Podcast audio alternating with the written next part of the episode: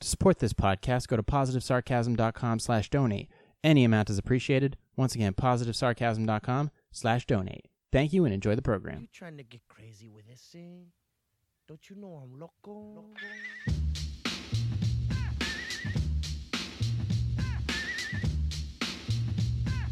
Jay here, positivesarcasm.com. Find me on Twitter at POS Sarcasm, although I don't stream on there or stream. Anyways, yeah, find me on Twitter if you want. You don't have to. At POS Sarcasm. Uh, Instagram at positive underscore sarcasm. Facebook.com slash positive sarcasm. LinkedIn by my regular name. Uh, if you want to stream the podcast live every Wednesday, normally every Wednesday, uh, you go to twitch.tv slash positive sarcasm one. Don't forget the Uno. So you can find me on all social media. You can stream me live on Twitch. You can Q and A with me through Facebook.com slash positive sarcasm. You can send me questions also through my website at positivesarcasm.com. Uh, you can just hit the contact button there, and you can send the messages there. You can message me through all social media and stuff. You can ask me Q and A right through the chat app on Twitch. You can do all that stuff. You can do anything you want because this is America. America. This is America. Um. Also, uh, yeah. So we're gonna review three movies this week. Three. One's really good. One's decent. One's not that good. We'll do them worst to first. How about that? Yeah, a pattern. A pattern. Just like me. I'm I'm all kinds of patterns. I have a pattern of fucking up. Mm. Coffee this week, full cafe Bustelo, no decaf inserted, just straight Bustelo. Two cups podcast style, all black baby. Uh just like my future. Uh, I also want to take a moment to thank the uh, ride apps, uh, Uber and Lyft. How long have they been out? When was when did when did they come out? Let me check. Uber established. Let's find out. Has been. Let's see. Uh, bu- bu- bu- established March of 2009. So you realize 10 years ago, if you had to get somewhere and you didn't have a car or access to a vehicle or you didn't have a rickshaw or bus service, you had to call a ta- you had to call a cab, a taxi, you know, a yellow vehicle that somebody else drove and usually didn't smell very good. Now, if you're in New York City, no big deal. You just put your right hand up or left hand, you know. No, I have no preference. And, you know, three ca- three taxi cabs will come crashing right into you. And you usually had to give them cash. But now it's like eh, eh, I, I it's amazing. Literally within when you go back and think about it, it's been 10 years. 10 years. And how everything has changed. And I'm very curious to see where we're going to be going in the next few years. But I mean, if you w- followed last week's podcast, um, I told you about the hit and run that was on my vehicle, and now I don't have one at this time. I kind of let the insurance situation play out, which never works out in, in people's favors generally. Never got the guy, never caught the piece of shit who did it. I'm assuming it's a guy. I'm just gonna go ahead and assume it was a fucking guy. Um, you know, women crash too. I don't want to discriminate, but uh, yeah, the dude hit the car, took off, and never saw him again. And uh, I got the sh- I'm getting the shaft for it. So thank you. Um, if you guys want to support my my Uber bill, you can go to positivesarcasm.com slash donate, and you can donate any amount you appreciate. Also, you can also donate through paypal.me slash positive sarcasm. Just it's up to you. They're both available. So I'm working things out. I probably got another month, maybe. I think. I don't know. At this point, do I even want to really own a fucking car again? I'm so burnt out. I've had one, two, three convertibles. I already told you about. I've had three convertibles in my life. Um, and I've had fun in all of them, honestly. If I had like a regular, really nice car, like a Infiniti G35, you know, nothing crazy, like an 06 maybe, with like nice black leather interior, I'd be more than happy to drive around as with a backup car, like a a 1989 white Chrysler LeBaron convertible. That was as long as it was clean, I'd be cool with that. I wouldn't I wouldn't care. I'd be happy with a cool like a backup convertibles as long as they're clean. They ha- they they're just long enough or they're just classing enough. You can have them as a summer car, and you're totally fine. But if that's like your primary car, you're kind of like a, you're kind of like a strung out, you know, Nick Nolte 48 hours type of character. Uh, so you got to have like that primary car in order to have that that little rag top on the side. Uh, so But if you're gonna have a convertible as your primary vehicle, it's got to be, you know, a sweet ride. You know, a little bit newer, within like ten to fifteen years. Um, that you know that can, well, in my case, handle snow.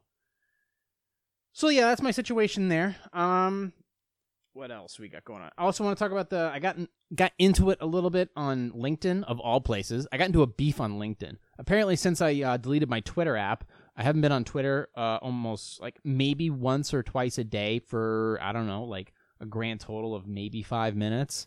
So it's amazing just getting rid of the app how much my activity on there has decreased. And if I wasn't looking for you know certain uh, you know, because obviously, the first thing you do when you lose your vehicle, you start go looking for another one. And now Facebook Marketplace has popped up, and there's all kinds of cars, and you, you click on this, and you, all that's all it's Facebook's doing is just trying to drag you in so it can pull more information out of you. When in the end of the day, you're just looking at the same shitty stuff over and over and over again.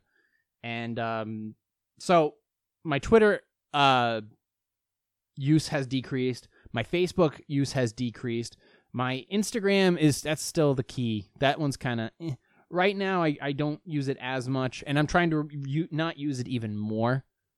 Uh, and also, I I do have an update about a very special project I've been working on. I finally have a chance. I'm going to unveil uh, some some interesting details about it, so I do want to go into that uh, with you guys and let you know about the possible events, or excuse me, yeah, oh, event, but event, events possibly that'll be coming up regarding this very special project, and how I may be including um, other creators such as Polkin Productions uh, along with me for the ride because I want to create a network. Well, originally I had collaborators that come on and we kind of do things together, or I, I I make them look good, or they make me look good, or whatever. But now I want to create an actual network in this area because I'm not going to do it in, in Los Angeles. I'm not going to do it in New York because there's just so many other companies there and startups and networks there that sure, it'd be cool to connect with them, but if I already have a big enough platform or a big enough network here in where I'm currently living, where everybody not necessarily goes through me, but connects with me,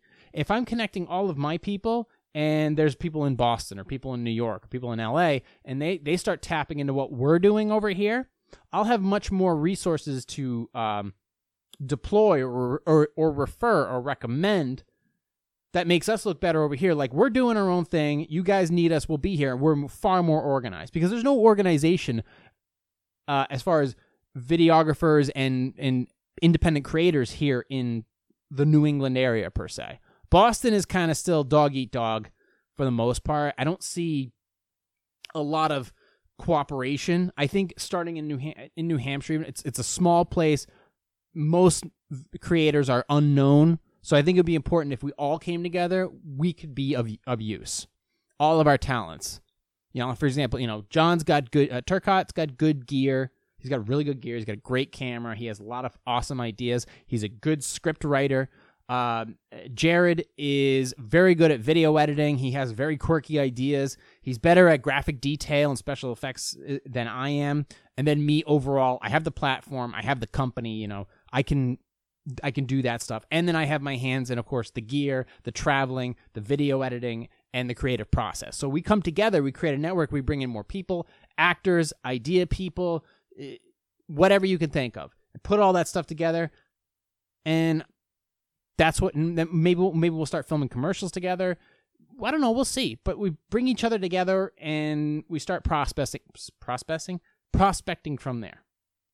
So, and at this point, I, right now, I'm kind of in a mental funk. I'm in an emotional funk due to the situation because when you're kind of s- stuck, you try, you know, it's, you kind of start pulling your hair out. Um, luckily for me, I have all my hair. My hair is perfectly intact and I don't have that issue. But yeah, you just, you kind of trying to stay motivated any way you can. Um, but thankfully, I did have this project that I've been working on, and, and now it finally I, I have a chance to unveil uh, a lot of the details about it. So, but yeah, I wanted to say you know thanks to Uber and thanks to Lyft for kind of really helping me out. You know, it's not like I'm paying for gas money, but now I'm da- I'm paying somebody else. But believe me, it helps. Hmm. Bustelo. So yeah, thanks to them. Uh, so Okay, before we get into the movie reviews, I wanted to talk about this. This I don't get into politics, but I do get into like the silly shit. The silly shit's funny to me. Such as a there was a situation on LinkedIn where they were talking about. Let's see. I'm gonna roll up on this. Roll up. It was regarding uh, gender pay gaps shrink when companies are required to disclose them. So basically, if a company, if you're if you work at a company, you uh, and the company is required or or discloses your your paycheck, you know, is that do you consider your your money that you make at a company, whether it's a private company or a public company, do you consider it public? Would you want it to be public? I don't know. That's a discussion, a discussion for something else entirely. Okay, that's for you know pay disclosure. They're arguing if that their argument is roughly, if you can quote me if I'm wrong, if we disclose pay, the gender pay gap shrinks. That's the st- the study they're finding. I'm like, and then I, I was like, okay, well, let's look at the data. Now, according normally, it, I where the data comes from, I get sketchy. So if it comes from like the New York Times or comes from the New Yorker or, or the Slate or Salon.com or hell, even Fox News, anything that has a sketchy past of trying to manipulate the data to better serve them or an agenda, I throw I, I pour, you know, heavy grains of salt on there. Um, this one came from Harvard, the Harvard Business School or whatever the hell it is. Now, hold on, I'm pouring another. Oh no, down goes the water. Uh, Harvard uh shouldn't be talking any shit right now. The fact is, is Harvard is under uh po- very much a lot of scrutiny regarding the whole Asia thing. If you don't know what the whole Asia thing is, is they are allegedly discriminating uh, against Asian students when it comes to enrollment guidelines. Because uh, generally, a lot of the stereotypically Asian kids score very well on tests. Their their enrollment value is high. They're smart. They're disciplined, so they are they get in. There's but apparently um, Harvard is discriminating against them using discriminatory practices such as personality tests, anything like that in general. So they're being investigated. And Harvard has some, they're in the area in the Northeast where woke politics are kind of in effect. I don't want to get into that too much, but I know that it's Harvard is sketchy as fuck for the most part. And I was like, I don't know if I want to believe this article. Number one, I don't believe in the gender pay gap. I think it's, for the most part, bullshit. So I basically said, look, I'm not going I'm discrediting Harvard for the study simply the fact simply for the fact that they're discussing a topic that isn't real. And if it is real, the actual facts will blow your mind. So obviously I got discredited my argument was discredited because of the fact I'm a male. Because of course men don't know anything. Um so I went and I said, okay, who has the actual data? Does anybody have the actual data? Does anybody bother to look up actual data anymore? So I went and looked it up. Obviously. You know, I gotta fact check some things. If I'm gonna open my big stupid mouth on a place like LinkedIn, I better have my facts straight. Well, there's the Bureau of Labor Statistics. The Bureau of Labor Statistics does all kinds of data, all kinds of serv- uh, surveys every year. Okay? They compile all kinds of shit. Now, let's just put it in perspective here. If you have, let's say you hire males and females, okay? And they have, obviously, they all have supervisors, right? Now, in a corporate company, generally, doesn't, whether it's a male or a female that's in the CEO role, the position, or the higher ups, the higher, the senior executives, they're the ones who decide what staff not what staff get paid, but whether or not there's going to be a raise next year. Whether or not there's going to be raises, whether or not how much the raises are going to be percentage wise, and what departments are, uh, have it allocated in the budget to give them out. So if you have one department that's allocated to get raises, then that department's going to get raises. Cool. Does it matter if it's a male or female? Yes and no. Because they have different work ethics generally speaking. But that's fine. That's another discussion, not an argument. Another discussion for the, another day. the people who actually are getting the raises or getting the pay or getting hired at a certain pay rate, who's making the decisions on how much they get paid and how much their raises are going to be? Well, in the health field, the healthcare field, which is over 7 million US jobs. Okay? 75% of supervisors in that in the healthcare field are female. 75%. That's that's roughly. So between 74.23 and 76 something are female. Supervisors are the ones who give out the reviews. So on a 1 to 5 star rating, basically that's how they do it in a lot of corporate worlds. If they do that, they're the ones who are deciding if you should get a raise, and then they are quantifying how much you will be getting. And 75% of those fem- of those employees in the healthcare field, 80% of healthcare hel- 80% of healthcare employees are female, and 75% of the healthcare employees are uh, supervisors are female. So it's here's what I'm getting at. Most likely, it's chick on chick. Okay? The person who is either deciding your pay as to basically whether or not you want to take the job at that pay raise or, or whatnot, the person who's hiring you is most likely female. The person who's doing your review is most likely female. The most person who's most likely giving you or not giving you or how much they're giving you for pay is female. Do you see what I'm getting at? Hmm. I hope you do. I hope you do. Let me just check on one second. Hold on a second. Testing. Okay. Um. So.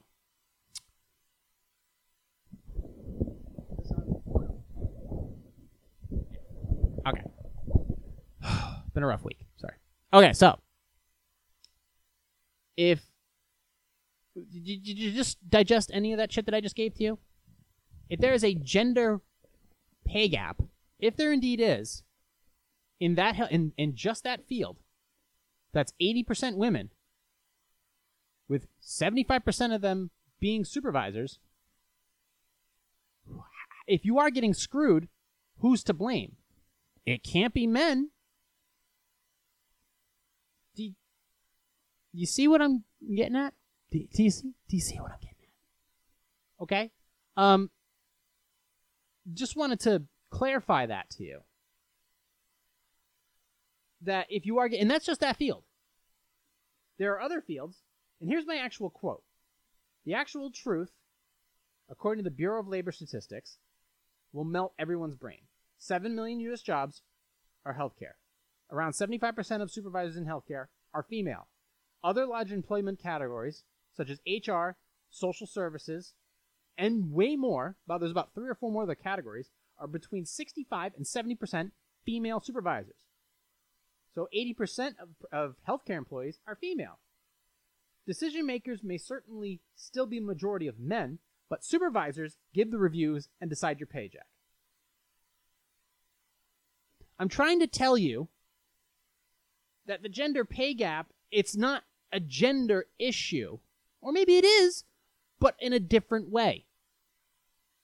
If there's a gender pay if there's a gender issue when it comes to paychecks, talk to your boss. Because if it's women hating on other women, then I don't know what to tell you. That's a whole nother ball of wax. Now, would it be would it be more even if the ba- that there was a little more balance? Maybe there was more male supervisors. I don't know because according to Jordan Peterson and most clinical psychologists, men are more interested in things and women are more interested in people. So, are you going to try to encourage more men to join in healthcare? A lot of women are doctors. Way more women are going to health, uh, you know, clinical schools, joining practices, going into the workforce in healthcare industries. It it, it attracts them more because it fits more into their balance, their comfort level, their plans for life. They have more plans for life, where men are just like, fuck it. And healthcare jobs are easy to get, believe it or not. You can walk into any uh, patient service center or secretarial section and get a job. That's the truth, yo. So, who's to blame in this situation?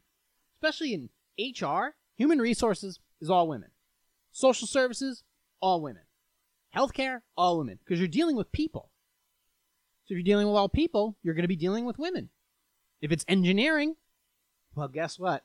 Most likely men. Because men are more interested in things, objects. That's just biological. I just, I hate to break it to you, but that's just biological. It's built in. So the gender wage gap, I hate to break it to you, it's bullshit. When it comes to blaming men for it, it's bullshit. According to the Bureau of Labor Statistics. All right? Are you going to tell me that the Bureau of Labor Statistics is sexist or bigoted or whatever woke words you want to fucking use? I just don't blame me. Okay? Every time I got hired, okay, every time I got hired in in a healthcare industry, I was interviewed by the majority of them women. Most of my bosses that I ever had were women. Most of the raises that I've either been given or turned down were women. So, what do you want me to do? What would you have want me to do, have done back then? And most likely, my answer to you is no. Fuck it. Fuck you. I'm not doing it because I didn't do anything wrong. And it's not like I didn't go out of my way to do something right. It's just the facts of the matter. People are hired under certain pretenses. They either accept the they either accept the task or they don't. Depending upon who's giving out the money or who's allocating the budget for that department, that then decides who's getting money. As far as a group, then as far as which individual, that depends on your supervisor. There you have it. Okay? HR, human resources, social services, and healthcare. How many fucking jobs is that in the US? 10, 20, 30, 40 million jobs? I don't know. Go look that shit up. I've done my job.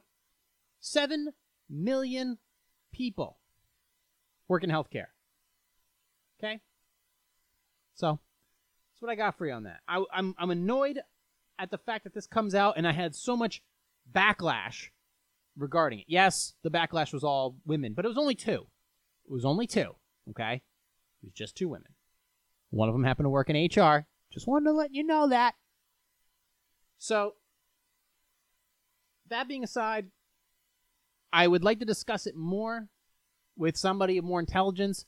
And normally I don't go down the rabbit hole too much with this stuff. But the fact is, is that I, I checked. I knew what I was looking for. And I had a really strong feeling that I knew what I would find. And indeed, I found it. Because you know why?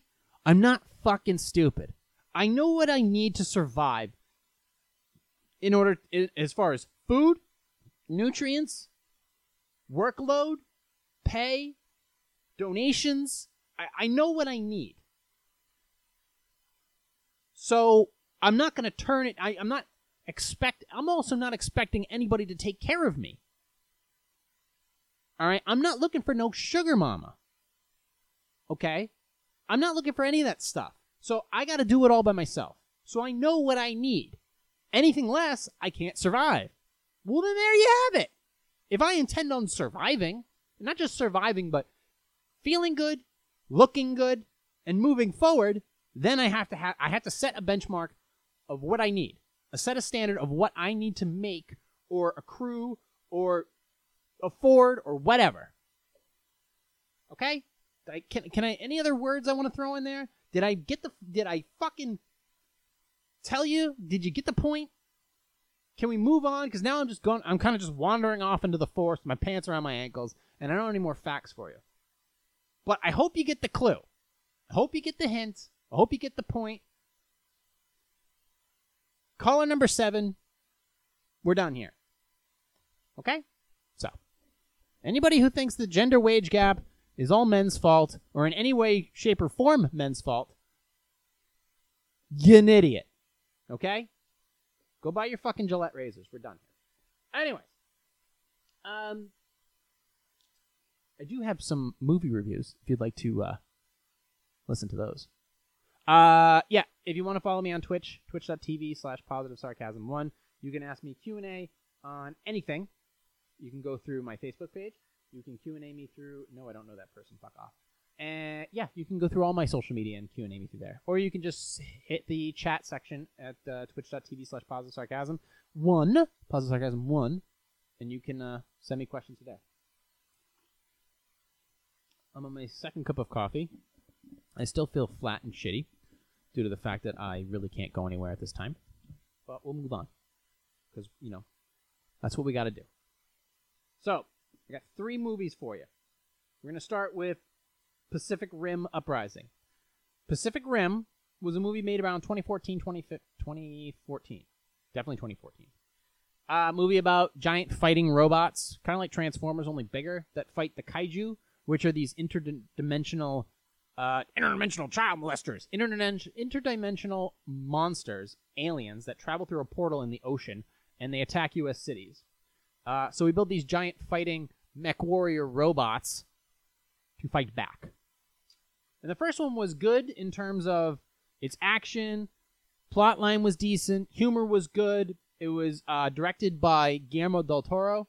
He directed uh, Shape of Wa- he was in, he helped with Shape of Water. He also did Hellboy. He did a couple other movies as well. Mm. Did a few other movies as well. Very good director. All right. That was a good movie. Barely it barely crossed over though to the, the hundred million dollar domestic uh gross market. So it grossed about a hundred, just barely a hundred million dollars in the U.S. So and then plus additional monies overseas and things like that. It was published by Legendary Pictures, who's done a lot of great films. Films. So let's see, Pacific Rim. Ups- They decided they were going to make a sequel. Uh, John Boyega is the main character. If you don't know John Boyega is, you can watch. Uh, you can you can watch uh, Star Wars: The Force Awakens, and you can avoid Star Wars: The Last Jedi. He's the main character. He's, he's one of the leading characters in that those movies, and he's the main character in Pacific Rim Uprising, 2018 flick PG-13. Here's the problem. Problems plural. All right. The action in this mo- movie is a little more cartoony. Even though in the first one it was definitely a fantastical type of movie, this one gets a little more ridiculous. Number one, there's really no big actors in it besides the ones that were in it. Basically, it was less of them. Okay, the dude from Sons of Anarchy wasn't in it. The two scientists were in it. Yay, great. Uh, Idris Elba dies in the first one. Spoiler alert. Uh, so yeah, he's not in this one. And then one of the other chicks, the main Asian chick from this movie, she dies halfway through. Spoiler alert. Doesn't matter. You're not gonna watch it. So yeah. So we're needless to say, this movie's not heading to a solid conclusion. Now the special effects are cool. You know, this movie could have been good. It could have been just as good as the first one. That's the one thing. Like when I, when I watched 300 and then I watched 300 Rise of an Empire. Rise of an Empire really could have been a terrible movie. That's the thing. Wasn't even directed by Zack Snyder. But 300 Rise of an Empire could have been a really shitty movie. That was one of those movies you watch and you go, I don't know. I don't know. But that actually turned out to be a really good flick. Believe it or not. So, um, but for some reason they they focused a lot on character development. The action they did it right. They gave it a slightly different tone. They didn't just try to copy the first one. They put it all together in a manner that I quite enjoyed, and it turns to be almost as good as the original 300.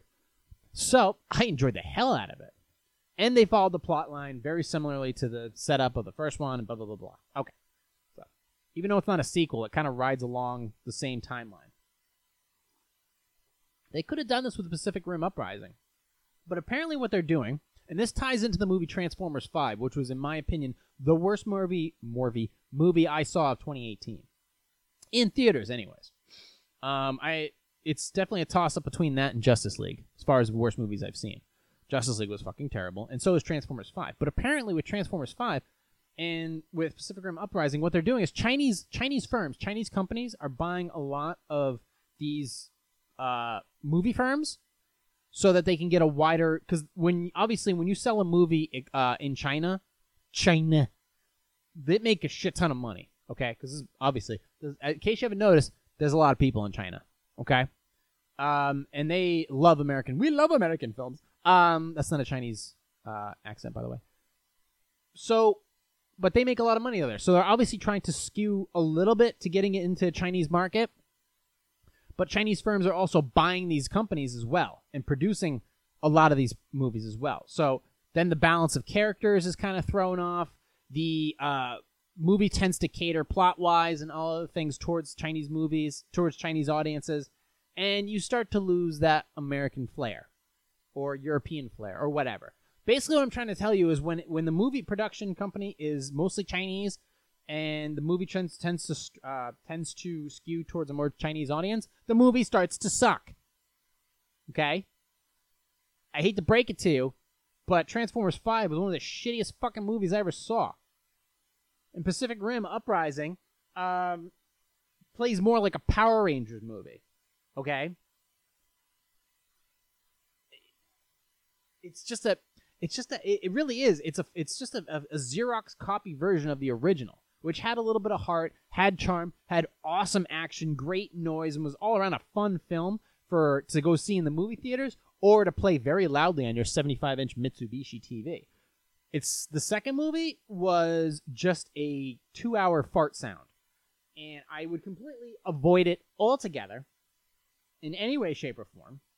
It was just a terrible movie I really don't know what else to say to it. I know probably John. I don't know if John Boyega got his, you know, got the jump point from. Well, no, apparently he didn't.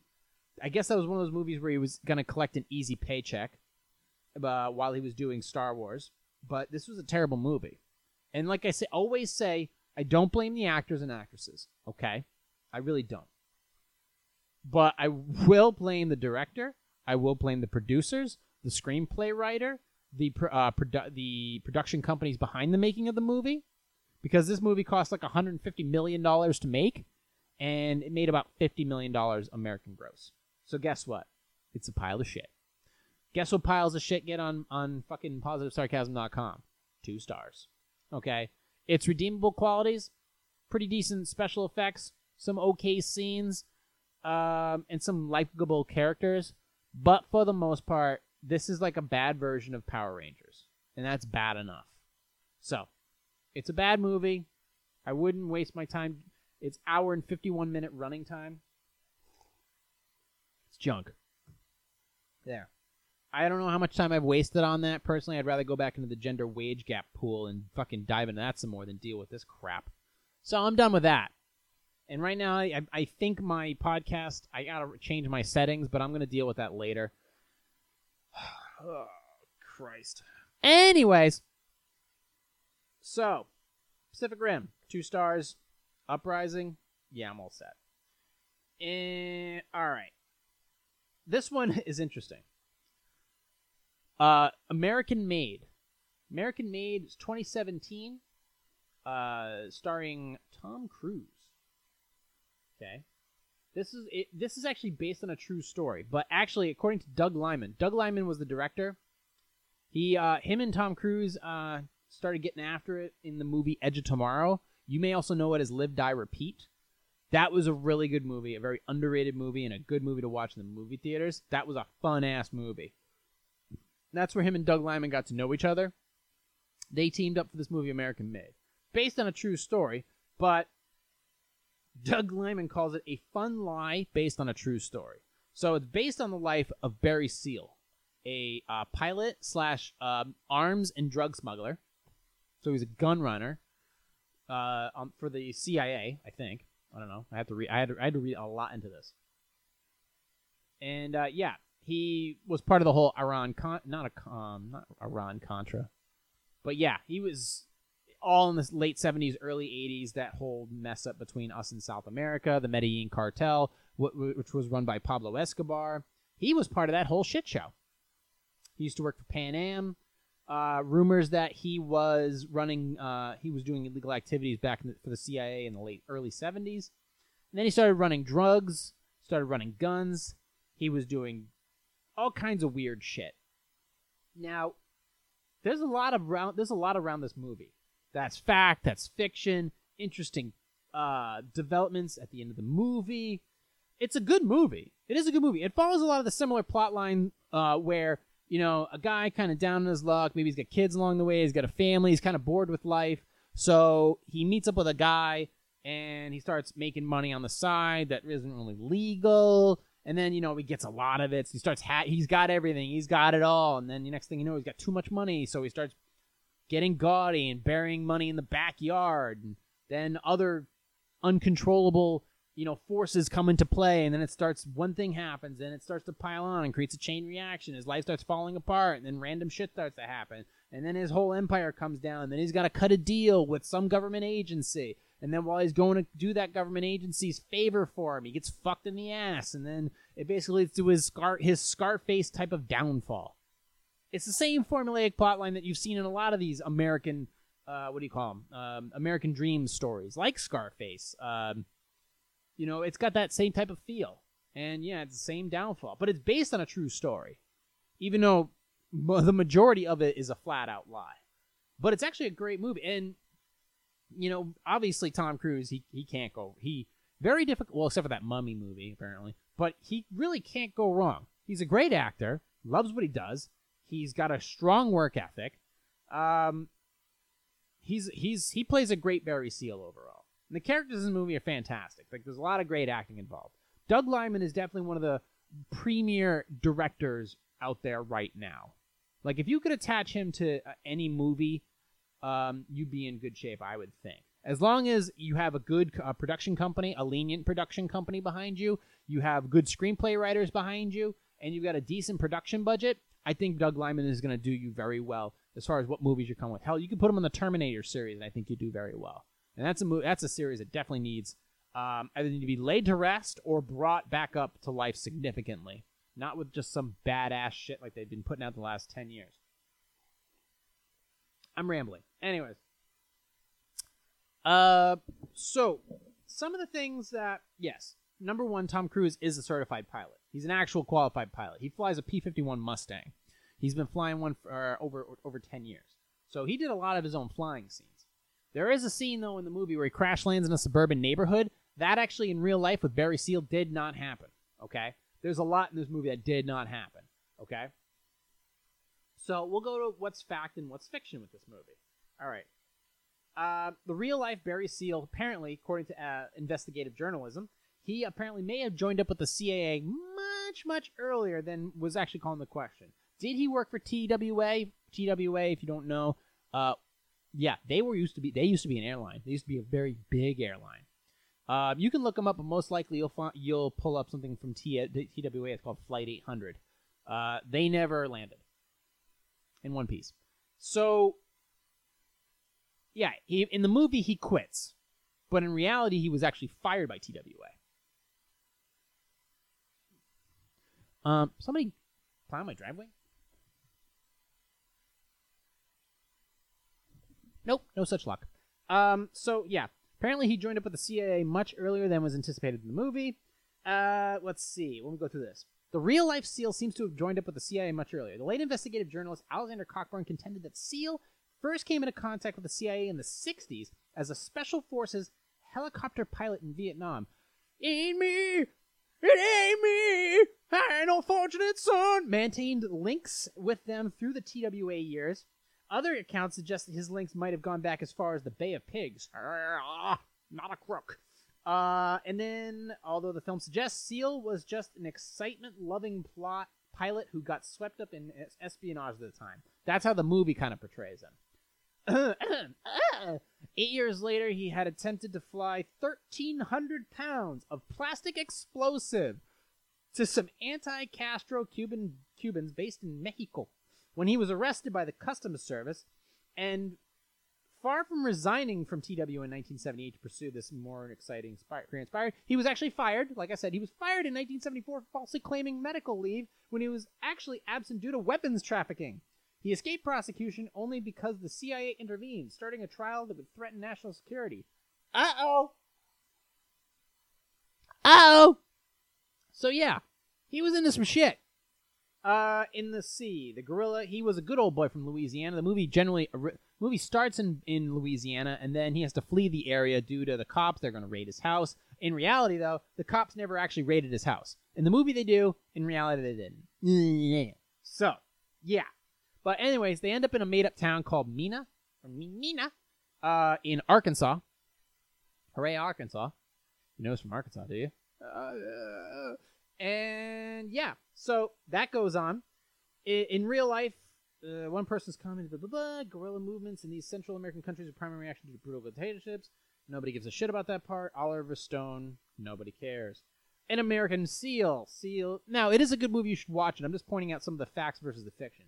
An American made Seal is just minding his own business, refueling his plane in Colombia in 1980 when he is bundled into a car. Yeah, there's a scene basically in the movie where he gets he's fueling his plane up like a gas station, you know, fill up regular. And a truck shows up with three cartel members in it. They say, "Hi, get in the car, motherfucker!" He goes over there. He meets one. Of, he meets three businessmen. One of them, Pablo Escobar. Look him up. He's famous. He invented the cheeseburger. Um, so yeah, they needed to get their drugs across across the border. They were getting caught, and they needed somebody to pilot them in. So what's his face agrees, and he started dropping cocaine, cocaine, uh, into the bayou, and they would have pickup agents there.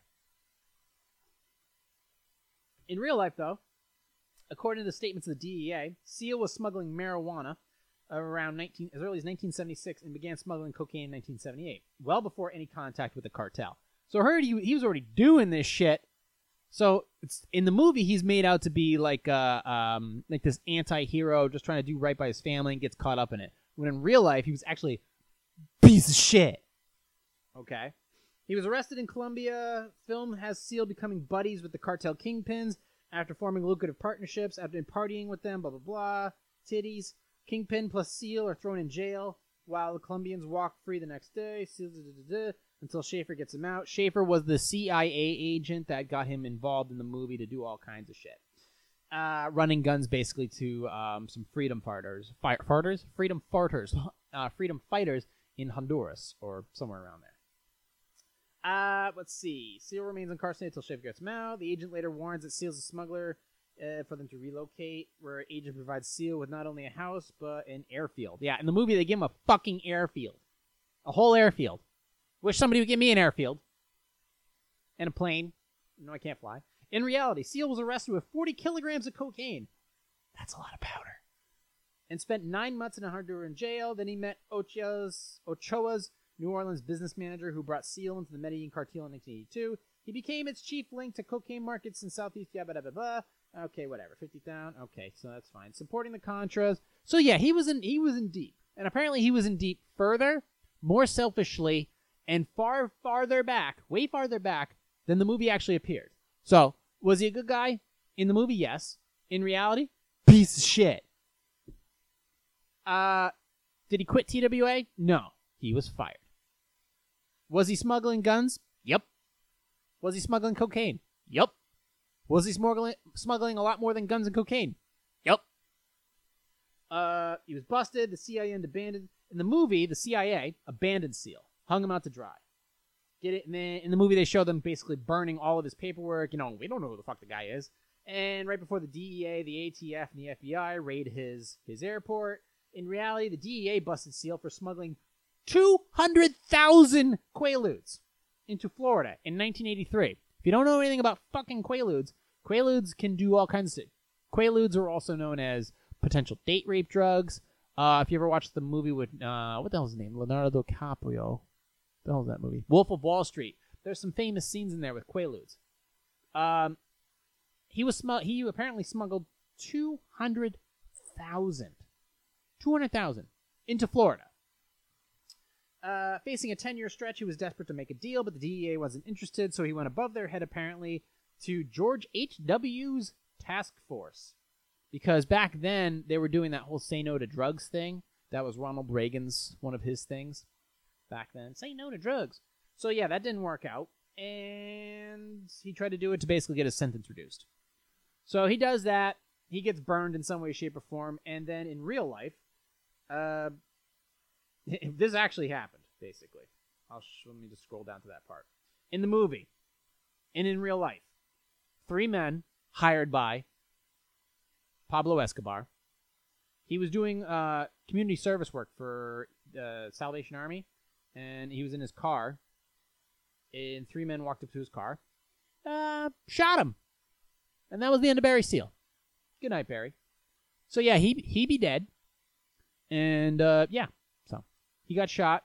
In the movie at the end, though, it shows that he was making recordings and tapes and all kinds of other stuff, in there, and he's put all of it in the, the trunk of his car. They didn't say anything in the in this article here about whether or not that was actually true or not, but just confirming that in fact he was shot and killed uh, right outside the Salvation Army where he was doing community service for people. Now, Doug now because Doug Liman openly admits and says before that this movie was basically just based on this character that did exist, and that basically he just you know played just basically played with the name and had fun with the name. the The town that he lived in wasn't a real town. A lot of the things that he did didn't really weren't really real. Real. Uh, Barry Seal was not a good looking guy. Tom Cruise is a pretty good looking guy. I have to admit, good looking guy. All right, what's he like? 132 years old now. Does his own stunts, flies his own planes. Good for him. Can't hold out a marriage, but I'm not gonna knock him for that. Ooh, burn. So yeah, but as far as the lie is concerned, it's actually a very entertaining movie. Okay, it kind of plays out. There are some scenes in there that you actually do quite enjoy. It's it's more of a three star flick, and since I don't give three and a half stars, um, yeah, it's it's your run of the mill, you know, American Dream gone awry type of movie. And for that, I totally give it three stars. It the rhythm is good. The, the even though they play with the plot in real life, it's a great. It's a it's a lot of fun to watch. It ends how you'd expect it to end. Okay, there's no real twists and turns with this movie. Um, there is an, a character in here that in real life did not exist, but they threw him in the movie for, I guess, to kind of change the pace of the movie where it starts to go downhill. So they use that character as kind of the trigger to kind of set things off in a negative direction. So, uh, yeah, enjoyable movie, great for Netflixers, great for Amazon Primers, uh, Red Boxers, American Made, starring Tom Cruise, current movie, three stars. Totally check it out. I had a lot of fun watching it. Uh, Tom Cruise, whatever you're doing, keep doing it, man. You're uh, you're an inspiration. Got a few dollars I can borrow. Need to buy a fucking car. Uh, okay.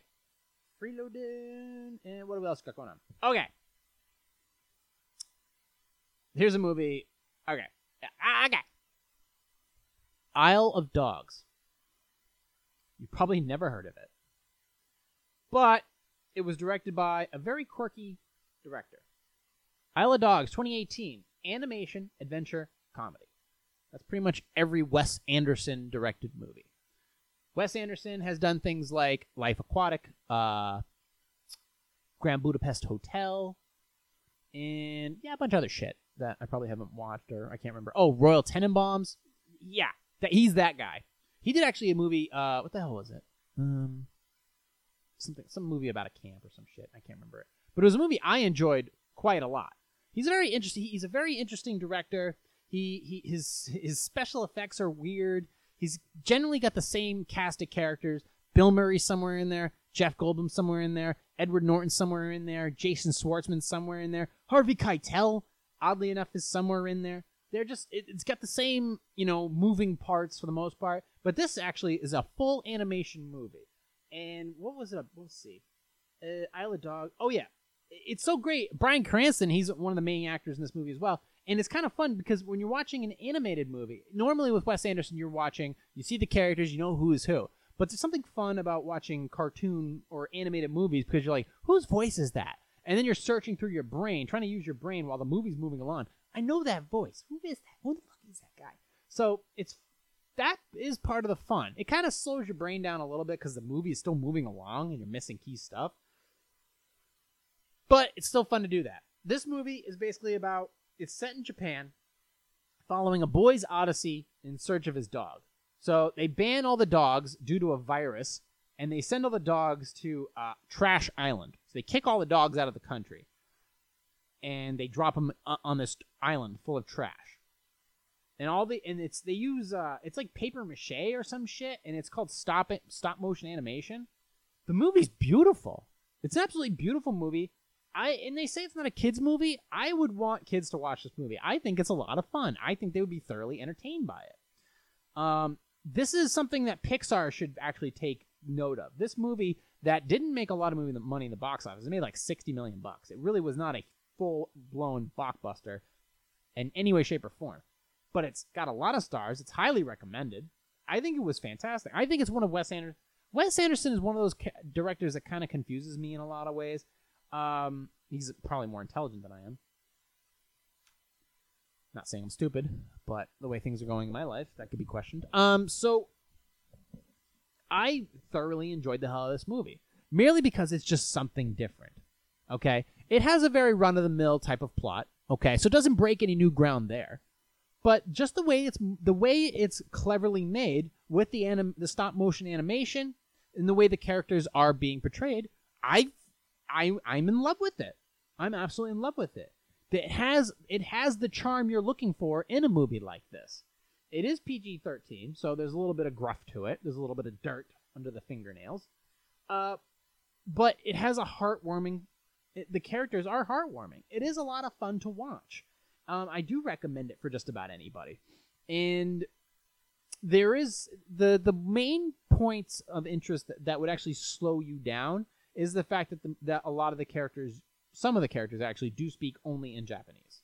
Okay, but all the dogs speak English, so you can understand everything the dogs are saying. But the dogs have such interesting faces. They're they, they're so unique to each other, and it, it, it is it it's. I have to say this, it's not a sad ending. Okay, this movie makes you feel good. All right, this movie leaves you makes you want to cheer for the dogs. It makes you cheer for everything involved.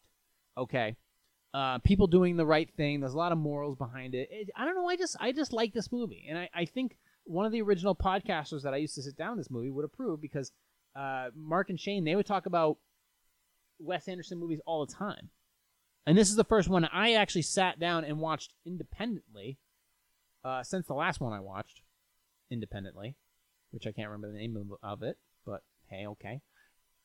And I've thoroughly enjoyed it from beginning to end. It's it's not a and it's not a strain. It's not overly long. This movie is an hour and forty one minutes. Okay, which nowadays is like a short. But I thoroughly enjoyed the hell out of it. And it's got 7.9 on IMDb. I don't give a shit what Rotten, Rotten Tomatoes says. But I to- totally enjoyed it. I recommend it to anybody. If you just want to watch a light movie, whatever day it is, it doesn't matter.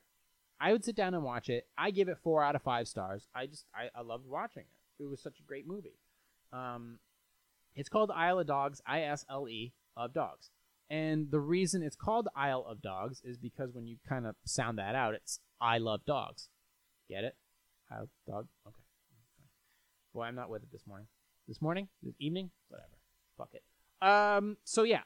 Uh, once again, Pacific Rim, two stars, burn it. American Made, three stars, pretty good. Isle of Dogs, loved it, four stars, absolutely go see it.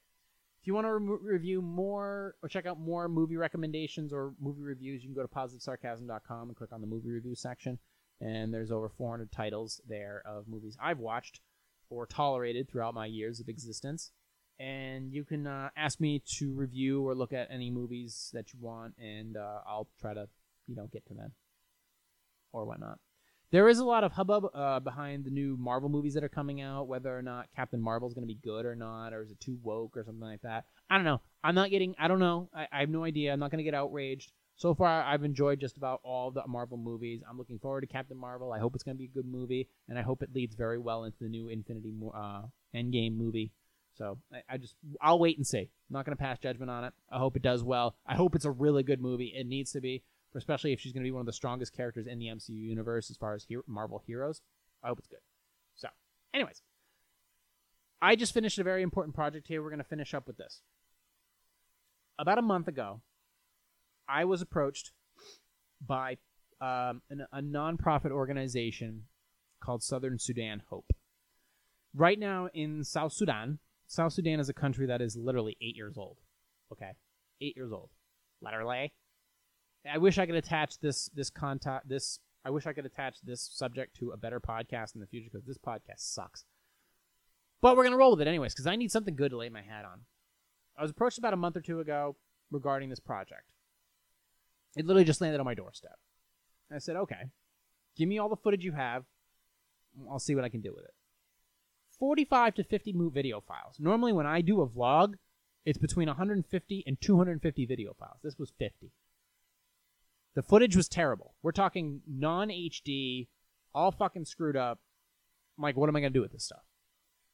Well, we are planning to showcase this documentary along with an introduction and an hour long uh, uh, sit down with Q and A at an 800 seat theater in about three weeks, four weeks. I just finished the the first draft of the five minute video that goes along with it. With just 50 videos to work with, 50 you know video pieces, and I also went out of my way to do um, voiceover work because they speak in Arabic. Okay, I'm like, well, I don't speak Arabic, so how the fuck am I going to translate this? Well, I figured it out. I had I, I had somebody sit down and basically do the voiceover work with with me or for me. And it's not easy. I had to really piece together, but I made it work. So I have this thing coming out. I'm gonna I'm gonna do a final review with some of my you know collaborators, and then I'm gonna uh, showcase it for the Southern Sudan Hope team. If they like it, we're gonna get it. We're gonna insert it into the actual presentation that's gonna take place in late February. And when we lock all this information down, we will go ahead and post that up at facebook.com and we'll get that event stuff out to you guys and you can actually purchase tickets to go see it. But we're it's I'm looking forward to it. Uh, we did the, the voiceover work is done. I painstakingly crafted it out of basically nothing. I was left a pile of shit on my doorstep and I turned it into something you know, I think I think at this point very digestible. Um, so, and I also have to take into account how it's going to be interpreted, how my message in this video is going to be interpreted. Basically, kid, kids on a plot of land that was purchased by the United Nations while these two countries possibly collapse around one another. Uh, Sudan not liking its government, and South Sudan basically needing one more war to kind of wipe out the old dudes so they can bring in the young people and kind of clean the place up, basically. I'm just concerned about how this is going to be because I don't I knew nothing about South Sudan until I did all this about a month's worth of research to understand get a better understanding of what was happening. War, the war, the genocide, the tribes, the fact that they have like three or four vice presidents. You know, it's a mess. You know, silly. It's a young country. They're developing, or they're trying to. All the politics were connected to that. So I'm trying to put that to, all that information together and how that how this video is going to be interpreted by people in South Sudan if they see it, people in countries nearby in South Sudan, and just in general by my local audience. How are they going to interpret it? If it goes well, it'll be put into the screening at the Palace Theater, and then the Palace Theater, oops, shouldn't have put out the uh, actual theater, but that's most likely where it's going to be showcased. And the actual event that'll be done at that theater will then be attached to the documentary. So the video will be expanded with the, the event about the event, the event about the doc. So like a doc within a doc. So taking a five minute piece and turning it into like a a, a, a seven to twelve minute piece, hopefully. And then we'll put that. And then once it's done and completed, we'll throw it up on YouTube. So I'm just, it's a mess, and it's the one thing right now that's keeping me focused on you know staying the course, because it's been a it's been a tough few weeks basically, um, and it's gonna be it's gonna be another tough month for me. Um, so I'm working on that right now, and hopefully this this little this project really does turn turn over something for me because it's definitely something different that I haven't ventured into. I haven't had a chance, and I've done some. You know, obviously, I've done some nonprofit work as far as working with hero pups and stuff like that. But this is completely different, completely different topic, uh, and I have I haven't had a chance to dive into some of the more serious stuff with HP.